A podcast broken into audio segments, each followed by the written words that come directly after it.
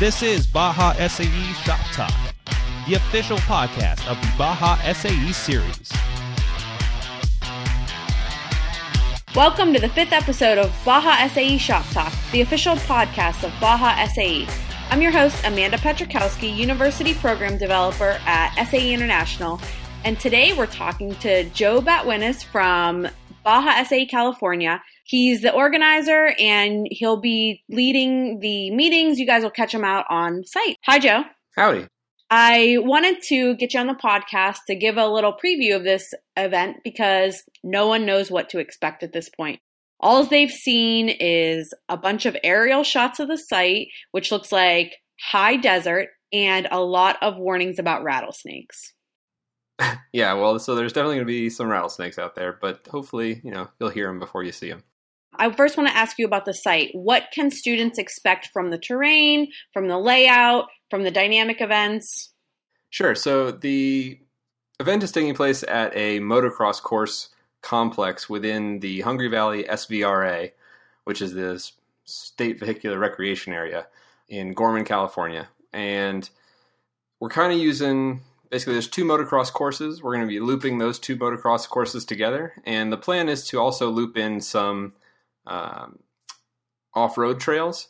We're kind of modifying endurance as we as we go along, and depending on how many volunteers we actually get to show up, um, because you know there's there's limits on how long we can make a course because we have to staff it with volunteers the whole time. So hopefully we'll have some some actual off-road trail as part of the endurance loop as well. The dynamic events that we're going to have will be kind of the standard set of acceleration, maneuverability, suspension and traction, and a hill climb. Uh, the hill climb is a pretty big one, so ho- hopefully that goes well for teams. Um, they call it the Himalaya at the site because it's it's big, so that should be fun. Uh, we're we're looking forward to it. The uh, suspension and traction course is going to take place over on the secondary vintage motocross track, and we're bringing in some some. bits and bobs, some logs and some culverts and some rocks to to build that up. And uh, maneuverability maneuverability is going to take place on the infield of the the big motocross track. So we're, we didn't want to get too adventurous for our first our first go at this. You know, we are a new organizing committee. California hasn't had a Baja race since the like mid eighties. I think it's like eighty-six or eighty-seven was the last event in California. So we didn't want to get too crazy for our first event, but we think it's going to go pretty well. One thing you did not mention was acceleration. What will be the surface for acceleration? Oh, yeah. So acceleration will be on gravel, packed gravel, uh, along with brake check. They'll actually be running side by side, and, and it'll actually be a, a downhill acceleration and brake check run. So good for acceleration, bad for brake check, I suppose, but it doesn't really matter because everybody's running the same surface. I don't think I've seen a downhill acceleration since I've been here, so that should be cool. Well, it's a gentle downhill. Good to hear. The sales presentation is off-site. You want to give us a little preview of that site? Yeah, so the sales presentation will be taking place at the College of the Canyons in Valencia, California. It's at a facility called the Doctor Diane G. Van Hook University Center, which, uh, long name, but it's actually not at the same... Uh, if you if you Google the address for the College of the Canyons that we have posted, you're not going to end up in the right place, unfortunately. Um, it that takes you to the, the main entrance for the college. You actually have to go to the second entrance, but there will be signage put up to get you to the right building. But it's really nice. It's a brand new uh, facility that the college built, and we're using a bunch of uh, really nice conference rooms in there. So everybody, it, every room has a projector and a computer that... Uh, You can present on a big conference table, so it's it's a pretty professional environment. So that's that's nice, uh, and you won't have to like have outside noise coming from the rest of the event going on. Do recommend that uh, one definitely got to bring your sales presentation on a flash drive for a P C, so that you can just pop it into the computer in the room. Uh, but you know, always a good idea to bring hard copies in case there's I T issues, right? Also, in the welcome letter, there was a parking permit that every team should print off and bring that with you. Just leave that on your dashboard when you park. If you're one of the morning presentations, definitely going to want to leave yourself enough time in the morning to park. Since this is a college and it's still only May, school is still in session, so there are some classes occurring at the University Center on uh, that Thursday. So there's going to be a lot of students there. There's, parking could be a bit tight. Uh, so give yourself enough time to get there. What kind of drive are students looking at? Looking at about a thirty-five to forty minute drive from the site. If you go to the site first, because you have an afternoon presentation, make sure you leave yourself enough time to get down there. Traffic in the morning going southbound shouldn't be too bad by the time that anybody's doing that. Traffic going northbound in the afternoon could be bad, but that shouldn't be a, too much of an issue because there's nothing really going on at this site. Also, if you are bringing your hauler down to sales because that's your only vehicle, there's not really enough room in the car park or in the parking lot for you to park that. Plan ahead, have somebody drive the hauler, drop off your sales team, and then go park somewhere else, maybe out on the main street because the parking lot's kind of tight. You mentioned your welcome letter. There were a lot of warnings in your welcome letter. So I figure we could go through a few of them and, and uh, knock them off one by one, maybe a little more detail. The first one that I want to talk about, because I think it's the most important as cars will not be able to compete without one, is the spark arrestor. Do you want to give a little bit background why that is happening and how teams can uh, solve that problem if they've forgotten about it? California is in the middle of a like mega drought. So as a result, everything is dead and dry, and it's a state park, and they have a general rule that any off-road vehicle must have a spark arrestor so that you don't accidentally start a forest fire. Um, so that's that's where that requirement came from. Uh, so that's that's on every every off-road vehicle running in the park. It's not just Baja cars. Luckily, Briggs and Stratton has a spark arrestor for the Model twenty engine. It's part number seven nine zero one five three, which you can purchase from any Briggs and Stratton dealer, and you should be including that in your cost report because I believe it's just over twenty dollars. If you don't have any, there may be some on site, but you know, try and get one ahead of time. Don't uh, don't rely on that. And be prepared to have your cost addendum to turn in at registration if you have forgotten about it. The other thing I definitely wanted to touch on was kind of the environmental issues. Uh, we have not had a true Baja in this generation, so I wanted to talk about the weather and uh, what teams should be looking for in terms of safety.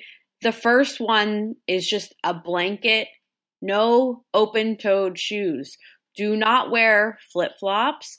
Make sure your mom is wearing closed-toed shoes, and be really aware of what you're wearing on your feet.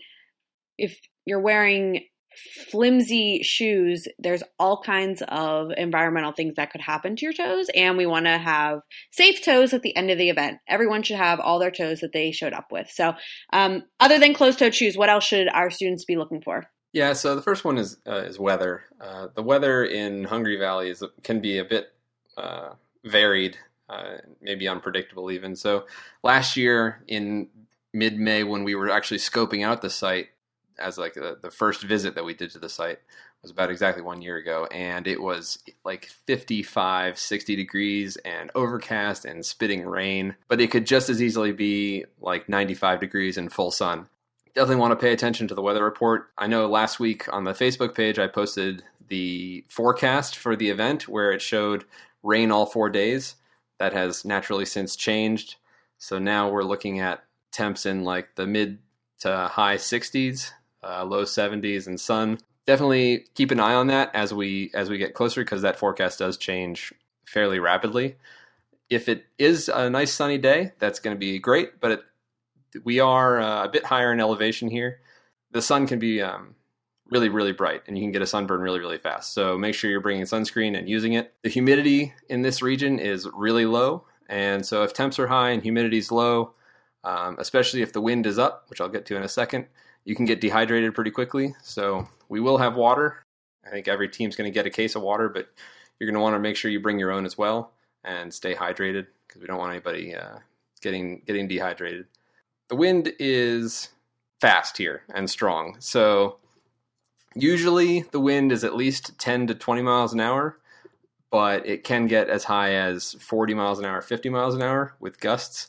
So far, it doesn't look like it's going to be that high for, for next week, but definitely going to want to pay attention to that. If you're bringing an easy up tent or the like, make sure you have tie downs. The screw type anchors would be ideal. All the paddocks will be on a gravel surface, so you can drive anchors into the ground to anchor your easy ups so they don't blow away. And just, you know, be cognizant of the wind for when you're setting up your, your paddock area. Great. Any indigenous plants, any animals we're watching out for? I'm talking yeah. about the rattlesnakes. Talking about the rattlesnakes. So there's there's a couple different species of snake in the area, but the ones to really look out for are the rattlesnakes. You know, if you see one or really hear one, um, right, you'll hear that rattle sound. Uh, you know, just make sure you uh, you give it space. You know, don't don't wander wander without watching where you're stepping. There's uh, going to be two spectator trails set up, one which loops up and around the endurance area on Endurance Day and on Dynamic Day. It's an old path that doesn't get used a lot, so it's a little bit overgrown, but you know, you can walk up there, you can get really good views of the site up there, but just make sure you're watching where you step and don't don't step on a snake. Uh, and then there's another there's going to be another spectator trail out to the suspension and traction area. Same thing, it's an older trail, just make sure you're you're watching where you're going. No snake is going to just attack you for no reason, so if you give it space, you're not going to have a problem. And then the other thing is uh, yucca plants. So yucca plants aren't poisonous um, like uh, a poison ivy or a poison oak or something like that. But they do have really sharp leaves that if you get stuck by one, it, they generally break off onto the skin. Then you have this barb that's stuck in you, which is uncomfortable to say the least. So just make sure, you know, don't walk into those. They're the like a palm palm type plant, and they often have a, a tall shoot coming out the top. Just don't walk into those. Don't fall on one, and you'll be okay. Once again, wear closed-toed shoes. We are not joking. You don't want to walk into a yucca plant. That'd be bad. Just one more thing is camping. So we're you're not allowed to camp in the event area. So we're we're holding the event in the Quail Canyon Special Events Area, which is just a small piece of Hungry Valley S V R A. So if you do want to camp, that's fine. There are camping sites elsewhere in the S V R A. Actually, a lot of camping sites. They are first come, first serve, so you can't reserve them. Um, but there's plenty of camping in Hungry Valley if you want to camp. You just cannot camp in the paddock. Uh, there's also camping nearby at Pyramid Lake if you want to do that. Great. We got a couple of questions about that, so I'm glad you addressed that. So you came through the program as a student, and now you're on the organizer side. So what is the one thing you wish students understood about organizing an event? It's a lot of work. You know, it's it's all volunteer. It's it's a decent amount of work, and we're definitely trying to put on the, the best event we can for the students. It's not a very big organizing committee, and we're going to do the best we can. It's also, you know, our first time, so if things aren't going perfectly, hopefully you can cut us a little bit of slack. Uh, we'll, we we're going to try and do uh, as good a job as we can. You're also a tech inspector uh, at the other event, so you were in Tennessee. You'll, you won't be in Tech Inspector in California, obviously, but do you have any pro tips for teams in general that you uh, would like to share from your experience as a student or now on the other side as a Tech Inspector? As a student, you, you always think the Tech Inspectors are out to get you, right? Uh, we really aren't. We really do want you to pass tech. The, you know, it's great when a car rolls through and passes tech on the first shot. You know, it makes us happy. It makes the students happy. So we, we do want that to happen. But at the same time, we also need to make sure that the cars are safe and that we're enforcing the rules, you know, the same for every car that comes through, right? So even if it's just one little thing we catch you on, it's it's because we're we're catching everybody on that one little thing, right? So the, the best thing that students can do is, you know, go through that tech sheet, right? Print off that tech sheet. You're supposed to be going through it ahead of time anyway, because there's a uh, an initial for the you know the captain to go through and sign off that they have checked everything on that tech sheet before they've come to tech. You know, I don't know how many cars I've seen where, you know, there's a signature there, but it's blatantly not done. You know, I know that there is a there's always a rush for every team to to get their car done and complete before competition, but you know, I would say give that tech sheet to a couple members of your team and and have them each go through the entire car, go through that whole tech sheet and make sure that they can legitimately pass everything on that tech sheet. And if you can't pass something on that tech sheet, know that you're going to probably fail it in tech. That's my my biggest piece of advice is be super critical when you're going through the tech sheet on your own. Yeah, and and you know, if you can get through that tech sheet and say that convince yourself that you've passed it, you're in the the best possible position to get through tech uh, on your first shot. What's your favorite thing about Baja? Uh, it's just really fun. I, you know, I had a really fun time uh, doing it as a student, and it ended up getting me a job after graduation. Basically, my interview with uh, my employer was one hundred percent Baja talk and zero percent school talk, which was great. You know, now now working in, in industry, right, you look at uh, an applicant for a job, and it's it's really anybody who's participated in a C D S series definitely has a leg up, because it's just such a good learning experience for uh, a student. You know, having that experience of doing a large-scale engineering project is huge, because, you know, it's it's not like a student that's come through and is super book smart, but, you know, couldn't change a tire on their car, right? Anybody that's come through the Baja series or even the Formula series, right, is far more prepared for working in engineering industry than uh, than a lot of other students. And I just see it as a really valuable program. And coming back as an organizer, coming back as a tech, just keeps me involved in it. I think it's really fun to be around. The one last question I have is, if teams have a little bit of extra time, what is the one thing they should see, do, or eat when they're in the Gorman area? There's honestly not a lot in the Gorman area. You know, get down to like the Valencia area. I'm sure a lot of teams are, if they're staying in hotels, they're probably, a lot of them are staying down in the Valencia area. Valencia area is pretty nice. You know, grab yourself uh, an In-N-Out burger somewhere, because, you know, that's stereotypical California. Got to have an In-N-Out burger, get a double-double. That'd be a, a good, easy one to pick up. Obviously, teams don't have a ton of time when they're here. Yep, that's on our list too, to go to In-N-Out Burger, as we're from the East Coast and have no idea what the big deal is. So, oh, it's so good. I would say uh, don't bother with Hollywood Boulevard. It's really not that. It's not that great. There you go. You heard it first. So the last thing I have from a C D S standpoint is teams. Please print out your fast track roster. Even if you're red, you still need your roster. You guys did a great job in Tennessee.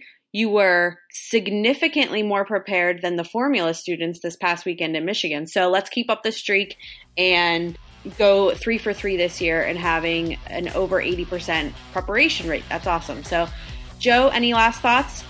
Uh, no, we're just really looking forward to it. So thanks for having me. Cool. Thanks for taking the time to talk with us, and we'll see you in a few days. Thanks for listening to Baja S A E Shop Talk. As always, we want to hear from you, so email baja S A E at S A E dot org. The show notes for this episode, as well as all others, can be found at w w w dot baja S A E dot net slash podcast. Stay safe, and we'll catch you next episode. Uh, we had no bloopers. Bloopers.